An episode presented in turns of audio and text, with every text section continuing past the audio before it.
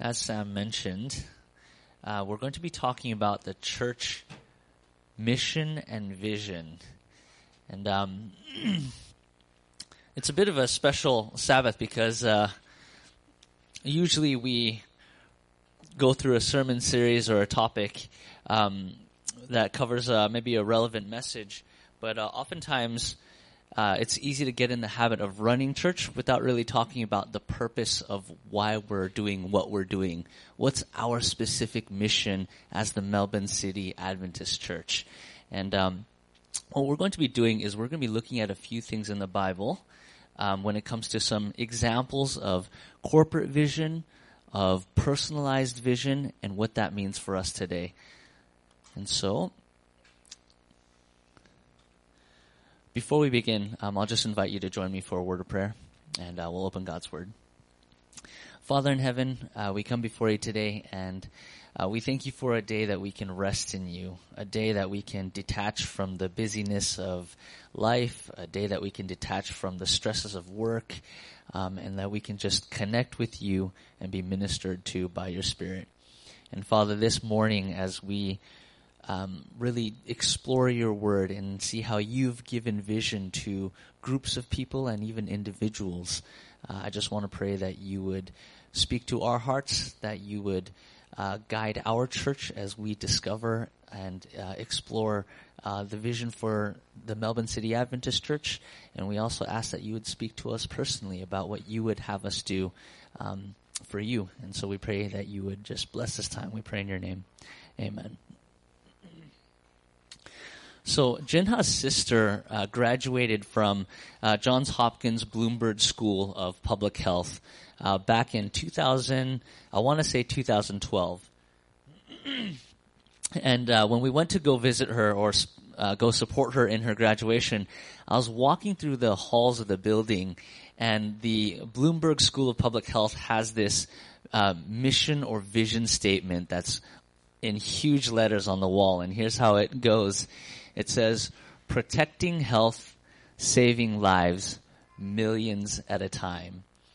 And uh, when I first read the the mission statement, I kind of thought uh, the millions at a time was an afterthought. It was like someone came in and kind of like scribbled that in later because like, oh, it'd be cool. But uh, I actually realized this is something that they spent a lot of time thinking through and, and basically discussed. We want our School of Public Health to be research based that literally changes the world if you go to the Bloomberg School of Public Health and look at why they chose this mission statement, you'll find that there are individuals like Alfred Sommer, who in his research proved that uh, vitamin A deficiency dramatically increased childhood mortality and morbidity from infectious disease. So with a four cent dose of vitamin A, he found that you can not only prevent and cure eye disease, but you can reduce childhood um, death by 34%. And so because of his work, the World Health Organization and UNICEF, uh, UNICEF doles out 400 uh, million vitamin A supplements every single year. And because of this man's research, there are literally hundreds of thousands of children whose lives are saved every single year. Then there's another individual by the name of uh, D.A. Henderson a former dean of the Bloomberg School of Public Health. He led a team of over 100,000 people to eliminate smallpox, smallpox globally. Now, if you think about this, there's one individual who said, here's a major problem that we face in the world. Let's try and eliminate this. So, so the school put together this team, put together funding and research, and lo and behold, today, smallpox is not something that we have to worry about.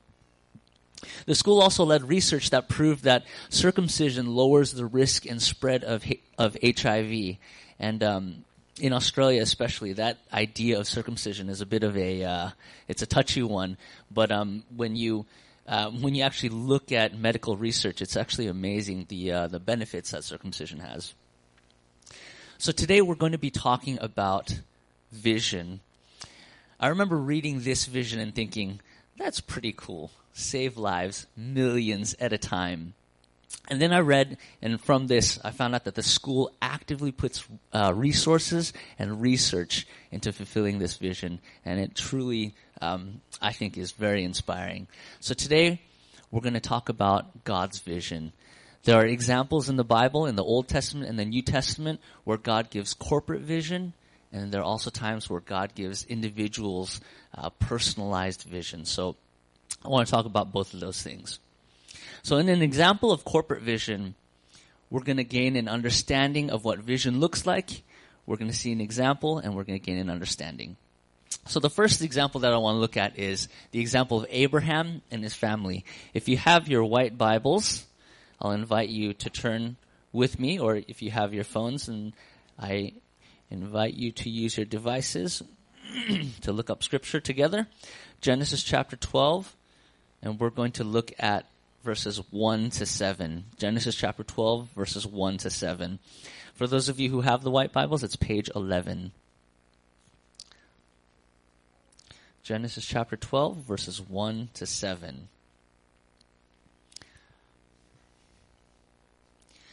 So while you're turning there, we're going to do something a little bit different today where Jinha and I both will be preaching and uh, I'm going to preach a section and once I'm done, we'll pass the uh, time off to Jinha and um, we'll explain a little bit more about that in a, min- in a minute.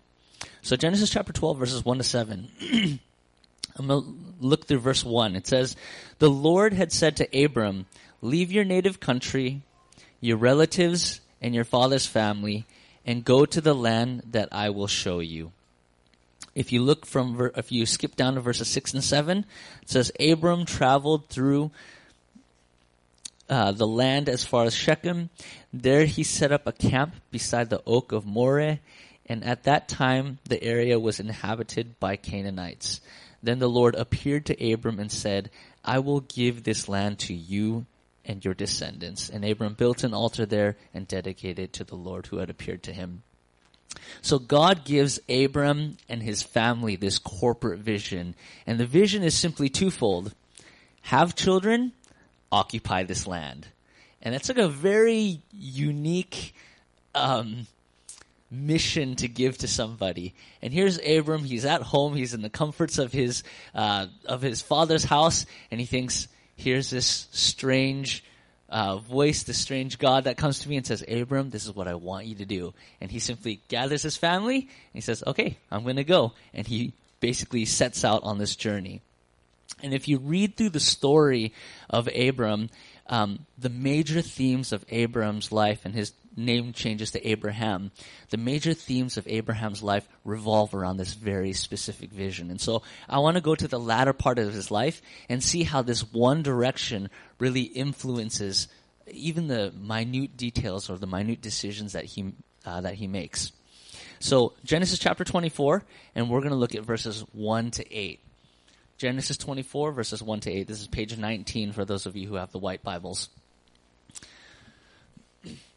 So in Genesis 24, Abraham is now old and he has his his long-awaited son and uh, Isaac is at the age of marriage. And so now comes that complex uh, question, who is his son going to marry? And so Abraham gathers his servant and he gives the servant some very specific instructions. So, verse 2, uh, chapter 24, verse 2. One day Abraham said to his oldest servant, the man in charge of his household, Take an oath by putting your hand under my thigh. Swear by the Lord God of heaven and earth that you will not allow my son to marry one of these local Canaanite women.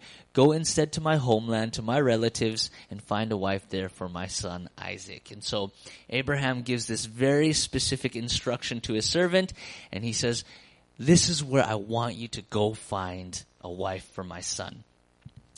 Now, the servant kind of thinks to himself and he says, Hey, Abraham, so let's say uh, there's a suitable bride for your son Isaac, but she has no idea who I am. She has no idea who Isaac is.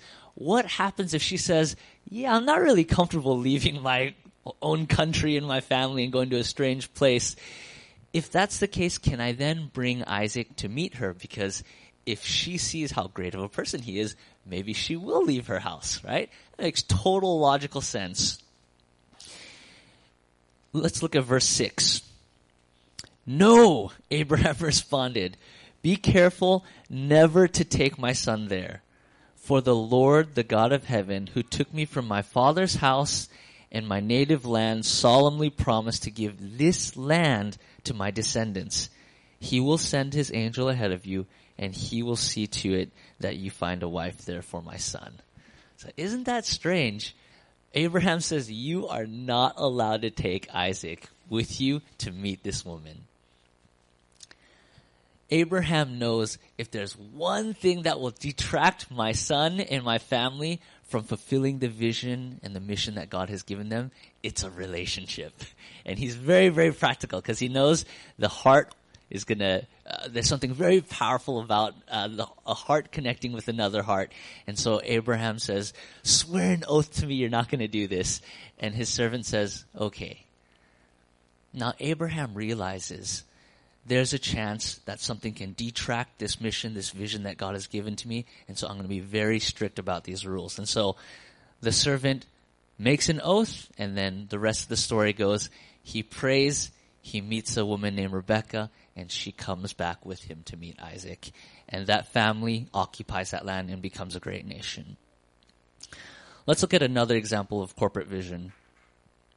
It's found in Matthew chapter 28 verses 19 and 20. Jesus gives his disciples a very clear vision, a corporate vision. He says, as a body of believers, as a church, this is what I want you to fulfill. The passage says, go therefore, or excuse me, the vision was, go therefore and make disciples of all nations, baptizing them in the name of the Father, the Son, the Holy Spirit, teaching them to observe all that I have commanded you, and behold, I am with you always to the end of the age. This specific direction given by Jesus to the disciples directed and focused everything that they would do for the rest of their lives, and it radically changed uh, the faith of the disciples, the practice of faith of the disciples. If you look at the early church, prior to this vision, prior to this mission, race and religion were combined within Judaism because they were a nation and they were also a religion. But that was no longer the case because Jesus says, go to every nation, every people, and go teach them about the gospel. And so there would be this separation of religion and race. This one vision would also separate religion and politics because not only were they a race, not only were they a, na- a nation, they were also a political power.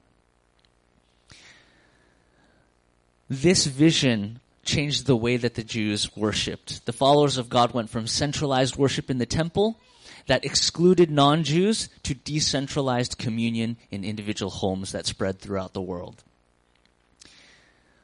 So this new vision transformed the Jewish faith, it transformed the church. So the question for today is, what is the vision of the Melbourne City Adventist Church? What is it that God wants our church to be and do? So we've talked about the importance of discovering corporate vision. I also want to talk about the importance of discovering our personal vision. God gives individuals vision. He gives individuals different gifts and abilities. And those specific gifts and abilities contribute to the overall corporate vision. There's a passage in Ephesians chapter 4, and I'm just going to put the verses up here. Ephesians chapter 4, verses 11 to 16, and it talks about the different um, skills that are given to the church. In, word, in other words, God gives individuals specialized gifts um, that only that individual can do. And so if you look around the room today, we've got different people, different personalities, different skill sets. And Ephesians 4 is talking about how those different skill sets work together for a common goal. So verses 11 and 12 says, So Christ gave the apostles, the prophet, excuse me, so Christ gave, Christ himself gave the apostles, the prophets, the evangelists, the pastors, and teachers to equip his people for works of service so the body of Christ may be built up. So different skills are mentioned. Thank you, Levi. I'll make sure and pass that back to you afterwards. If you look at verse 13, it says, Until we all reach unity in the faith and in the knowledge of the Son of God and become mature, attaining to the whole measure of the fullness of Christ. So parts of the church, the individual members of the church, make up the whole picture of Christ. You know, when we usually think of church, we usually think of church as a place. But here in Ephesians, it says the church is a people that represent a person. The church is a people that represent a person more than it is a place. So the church is not a place you go to. The church is a group of people that make up a picture of Christ so that if there are people who are outside the church who come into the church and they want to know what is God like, by being exposed to the church, by being exposed to different individuals, they gain a picture of what Jesus is like. So I want to say it's so important that you are here in this place. There's something in your personal experience that there's some other person coming here who is ser- seeking and searching, and as they come in contact with you, it's your personal experience that teaches them about an eternal reality that could completely change and transform their lives. It's so important that you individually and personally are here. When you are not here, that piece of God is missing in this body of believers. Verses 15 and 16 continues on. Speaking the truth in love, we will grow to become in every respect the mature body of Him who is the head, that is Christ. From Him, the whole body, joined and held together by every supporting ligament, grows and builds itself up in love as each part does its work. We want our church to be a place that cultivates your personal spiritual growth. A place where you can see your specific skills contribute to the overall body. See, you may think that you don't matter and it's like, ah, do I really need to go to church? It's not that big of a deal. But I want to stress from this passage, it makes a difference when you are here. And we hope that as we work through the vision and the goals of our specific church, you can learn, you can grow and develop, and as a body of believers, we can show the fullness of Christ. You know, uh, as you know, uh, over the last maybe seven or eight months, I've had braces, and um, you know, I never knew what one tooth, what effect one tooth can have on my whole body. And I would think, oh, that one little tooth right there, not that big of a deal. But as soon as you strap a bracket to it and then you twist it, oh man, when that one tooth doesn't feel right, the whole day is just different. Every time I chew, every time I eat food, every time I try to do something, that one tooth is like yelling, I'm in pain. and uh, I just kind of think to myself, oh, this stinks. But then again, like, you know, that pain is good. It'll straighten out and then it'll be good. So every little bit of the body makes a big difference.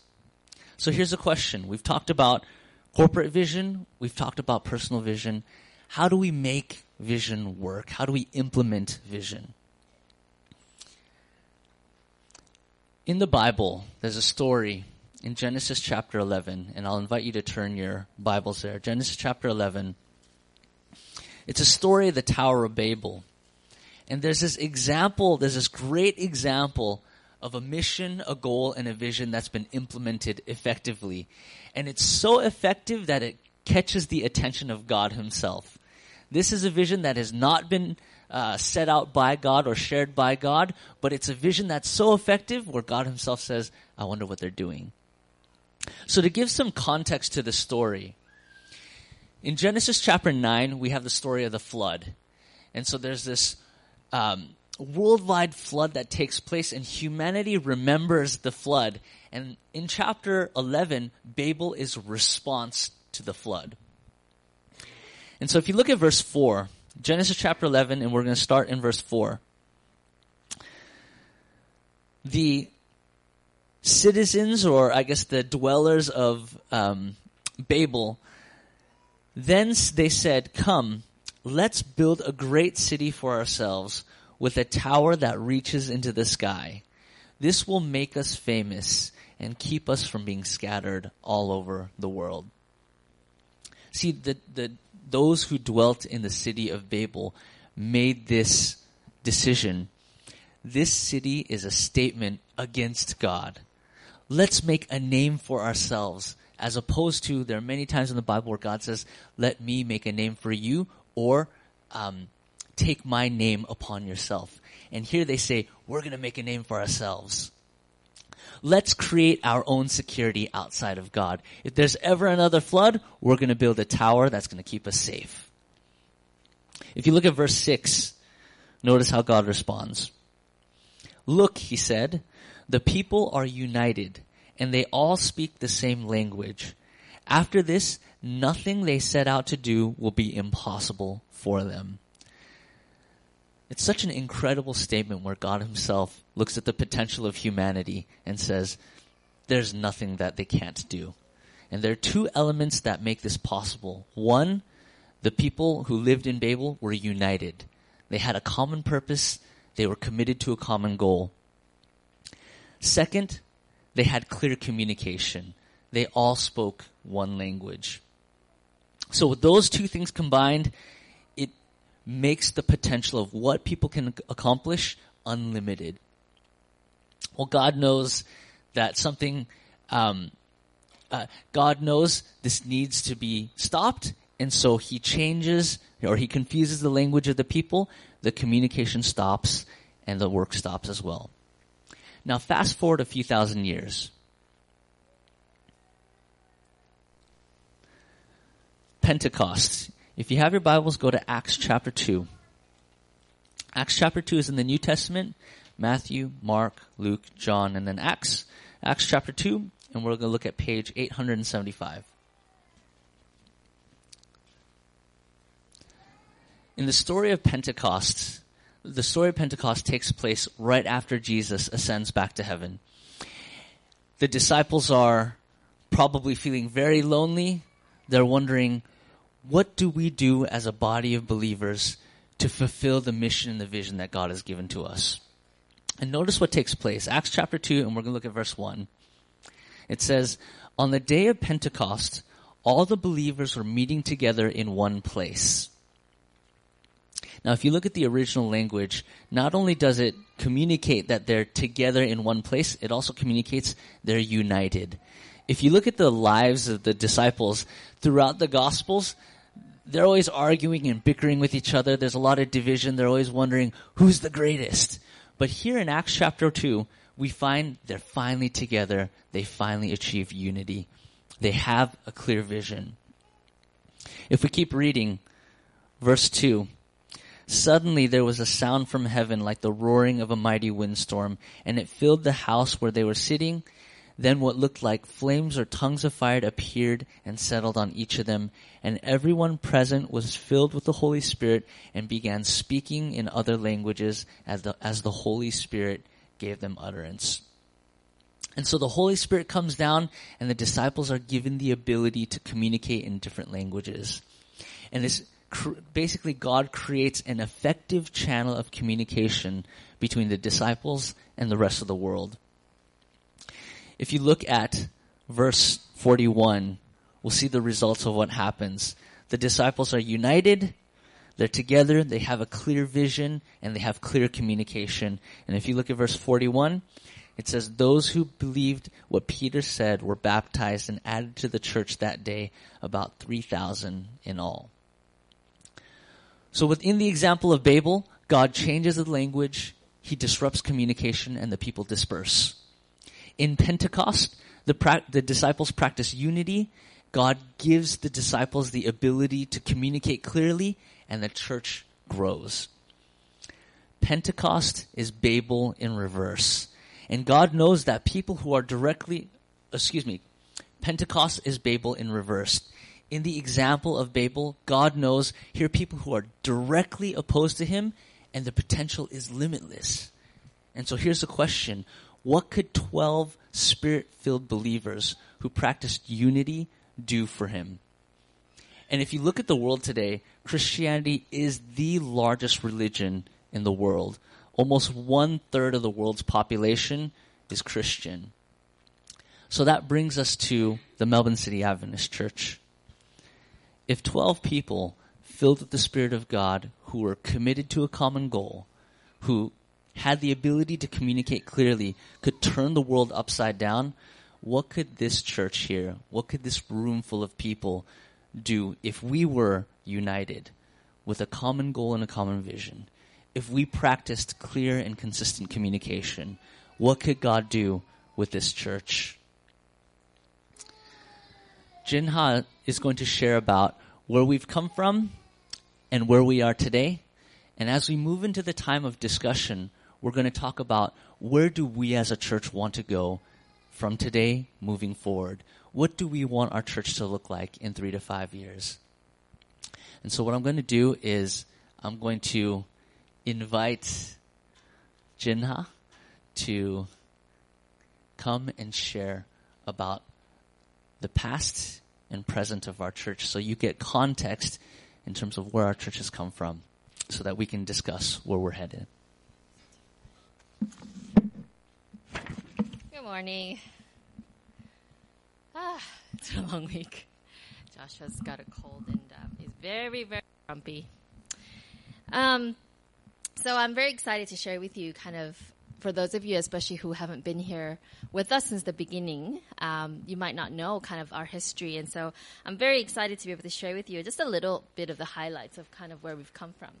So in 2012, so I was telling Roy that it's quite we didn't plan it this way, but it's actually our six year anniversary that we moved here because we came well, by, by, a few days. But um, on the 1st of August 2012, Roy and I landed in Melbourne Airport. It was my first time in Australia. Um, I had no idea what to expect, and um, basically, we were hired to plant a new church here in the city of Melbourne. And there was a small group of uh, about three to four people who um, were interested in the kind of the same idea. And basically, it was in the very beginning. It was just Sam and Michael um, who was part of that group. And at first, we um, had small groups at our place. And I don't know if you know this, but we used to live in the city before we um, had the kids. We we used to live right next to Flagstaff Gardens, and so we used to have small groups there. Um, and Galen and Janelle and James um, started coming to that small groups, and so we became then I think seven, if I count correctly.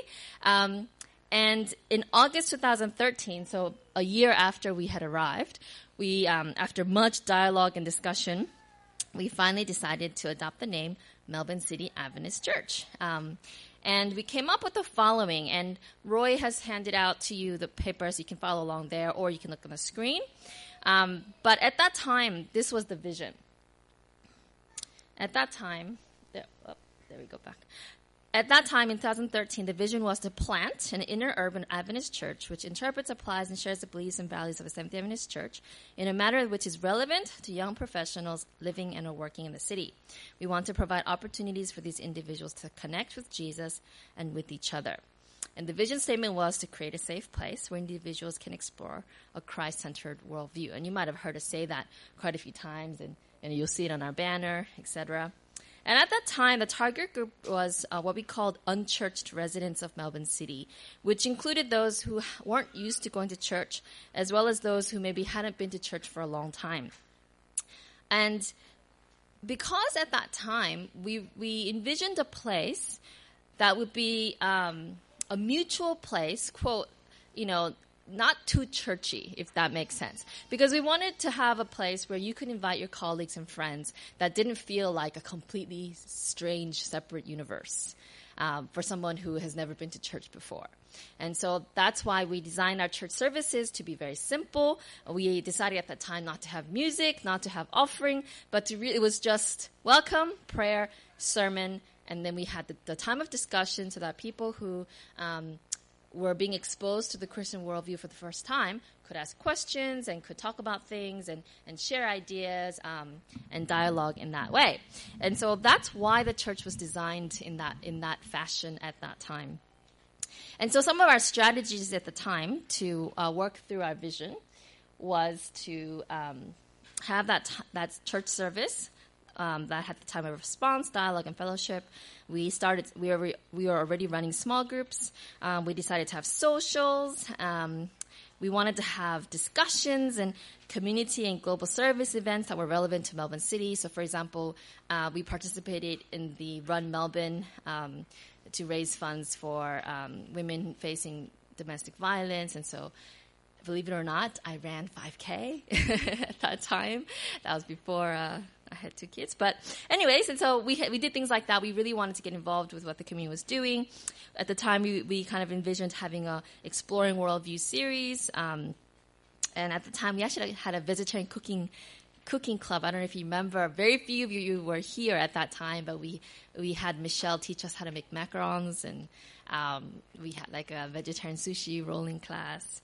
Um, so that were some of the strategies that were envisioned in 2013. So again, you know, we were envisioning having a place that um, was very user friendly for people who were coming to church for the first time, um, and in some place that didn't have traditions just for tradition's sake, but um, a place that was very intentional.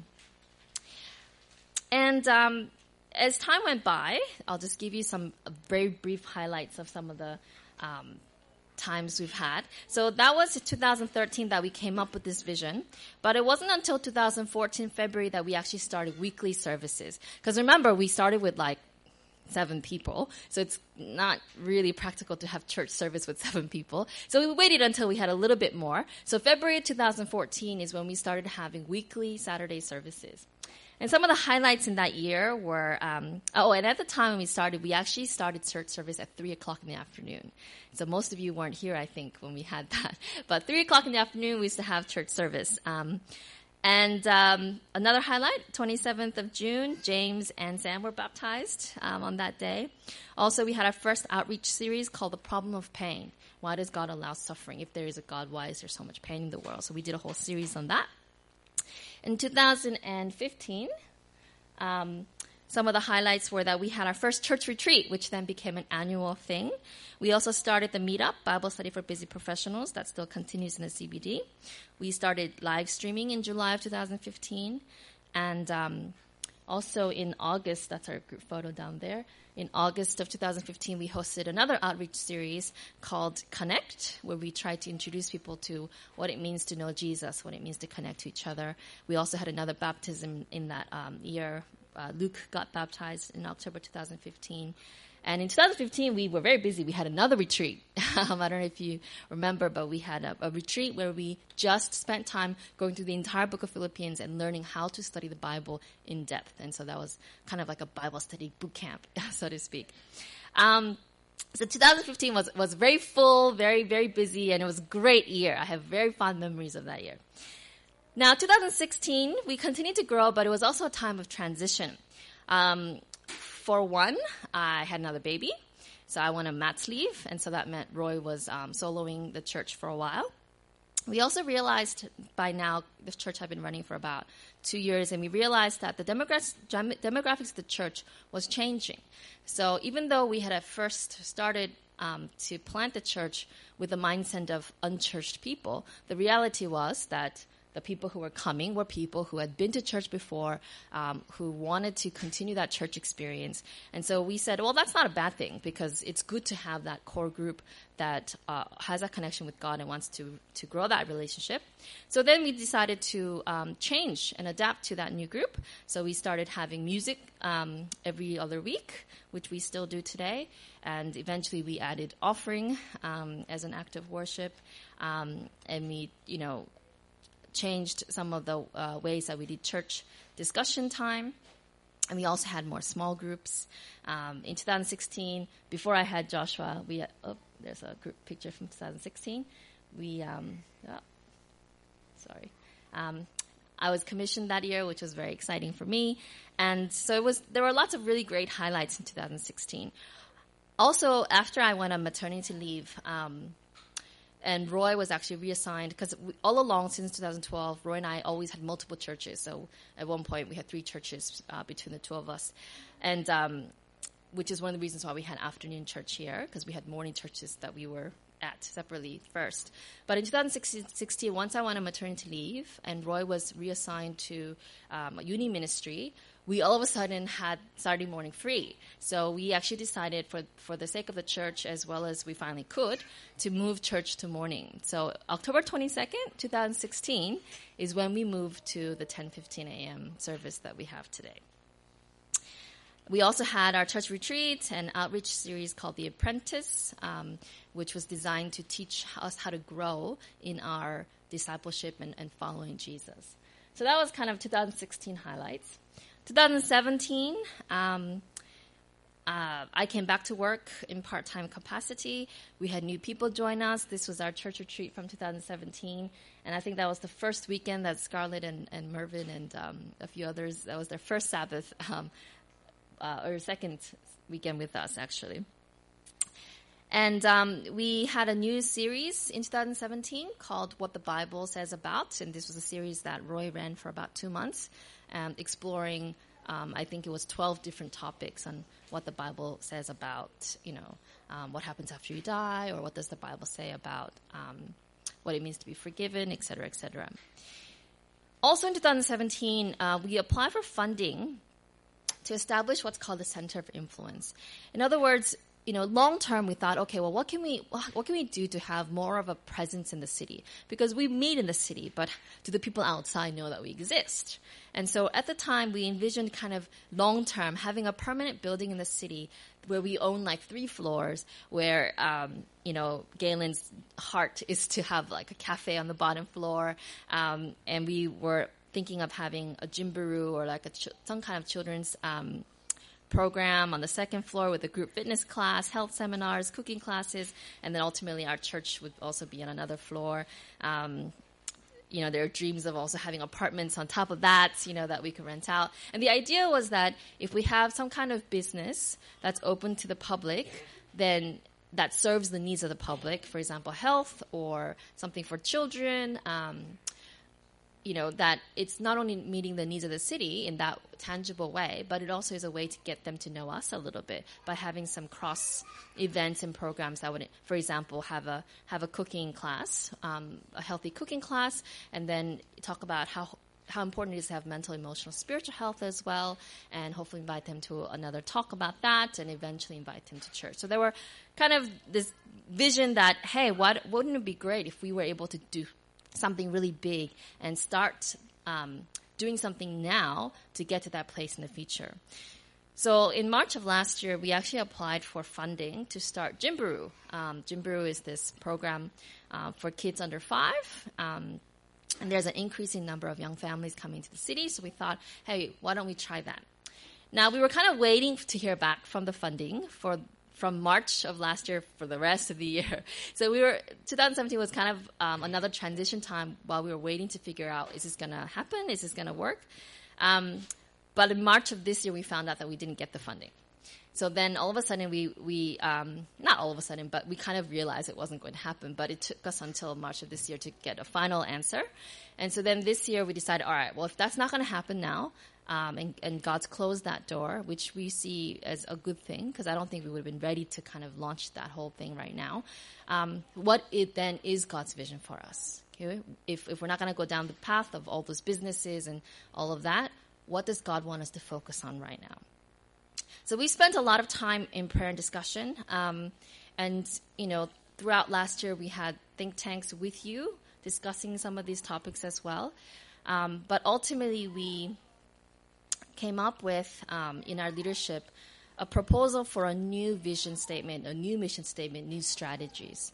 Because it's been five years now, and like I said, things have changed, and we have evolved as a group, and we have been praying and thinking about the direction that God wants us to go. So if you look through your handouts to, you know, the page that says 2018 vision statement, and you can read along with me as I share it on the screen as well. This is, oh, sorry, I forgot to share the pictures from this year. Um, I'll just fast forward some of the things. In 2018, this is the vision statement that we're proposing um, for us. So you'll notice it's very similar, but also there are some differences. It says, um, the vision statement says, Our vision is to apply and share the beliefs and values of the Seventh day Adventist Church in a way that is relevant to the people of Melbourne City, to be a growing, loving community where everyone can develop a genuine and dynamic relationship with God. And our mission statement says, loving God, loving people, exploring a Christ centered worldview.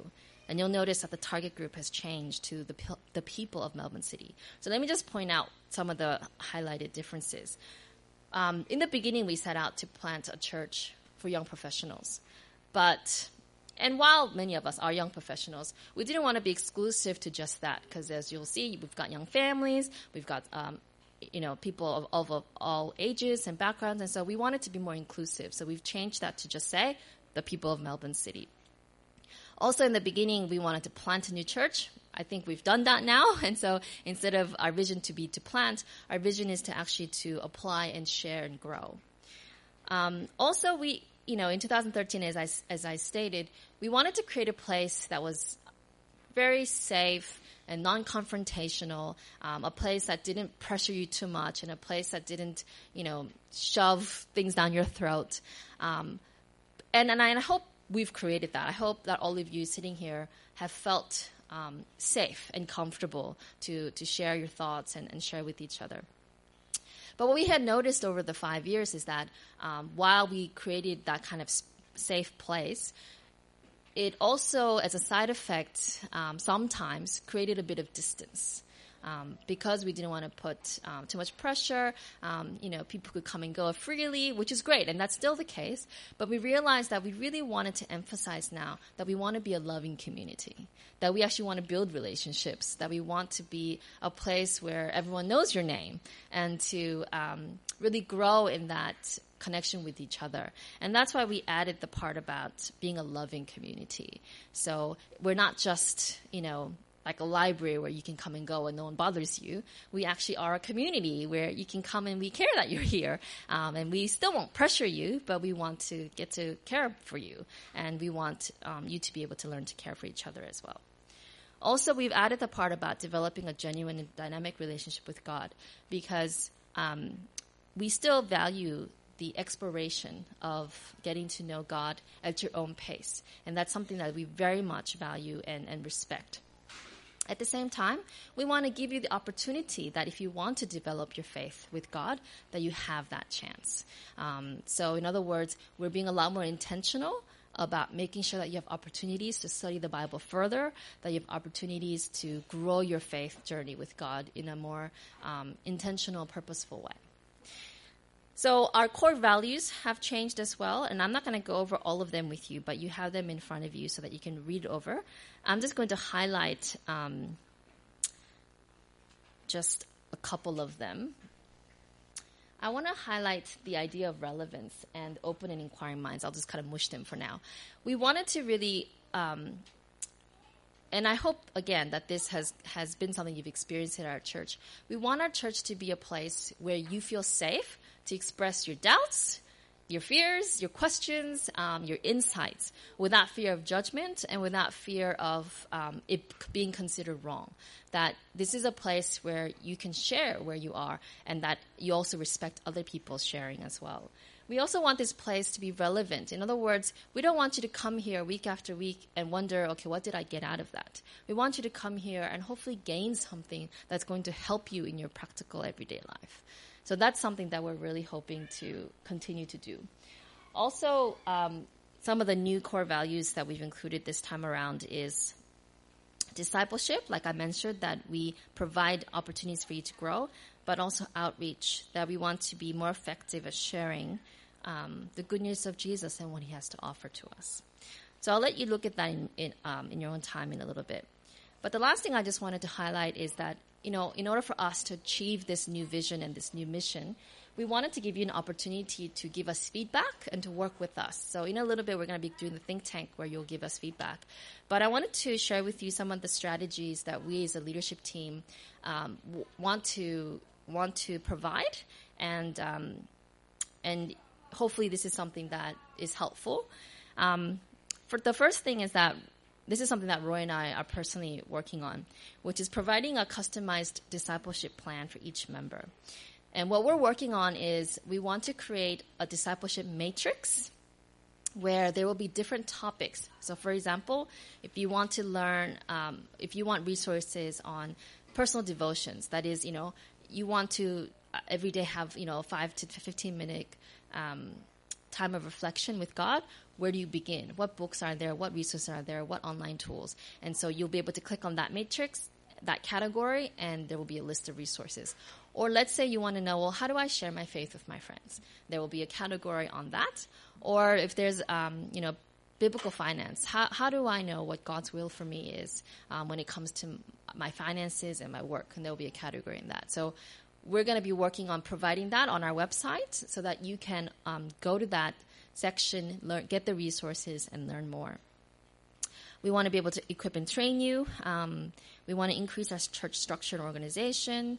Um, as I said, increase our sense of community. We're really trying to expand our children's ministry. Um, and there's plans for different kinds of outreach series. We also wanted this year um, you've noticed already that in 2017 we started the homeless ministries on Friday night at, at the ADRA, um, with ADRA, I should say, at the Queen Victoria Markets. Um, we also started last year an outdoor fitness class. We tried having that to, as something to kind of bridge with the community. Um, so we're always kind of trying new things, and so we'll we'll continue to try those things um, this year and next year. But something different this year is that we actually want to apply for church company status. And so in 2013, when we began, we we applied for group status, and a group is kind of like a baby church, right? Um, and so uh, we've been at group status, but now we're at the place where we can apply for company status, which is kind of like the next stage of the church. Um, and after the company status, you become an official full full church. And what that means is that um, we have more privileges and we also have more organization as a church. We get more of a voice as well with um, other churches in the conference. Um, and it shows that we are becoming more committed to this church and to what we're trying to achieve. So, um, we are going to be doing that uh, towards the end of this year, and so you'll probably continue to hear from us as we talk about that. And finally, we're working on updating our logo, updating our website to reflect the changes that we're trying to make. So I know that's a lot of information, um, and I know that there's a lot of pages there, but we're going to move into the think tank shortly to um, get your feedback on all of this. You know, what do you think, and how has your experience been? Um, what ideas do you have, and what kind of um, wish list do you have? And you know what what is going to help you? And what's going to help us as a church together achieve what god is calling us to do? So i just want to ask you to as, as we sing our closing song which is be thou my vision to prayerfully reflect on what what is the vision that god has for you personally but also playfully reflect on the vision of this church as a whole. And as we go into our think tank, I hope you'll be able to share with us um, your feedback and your ideas.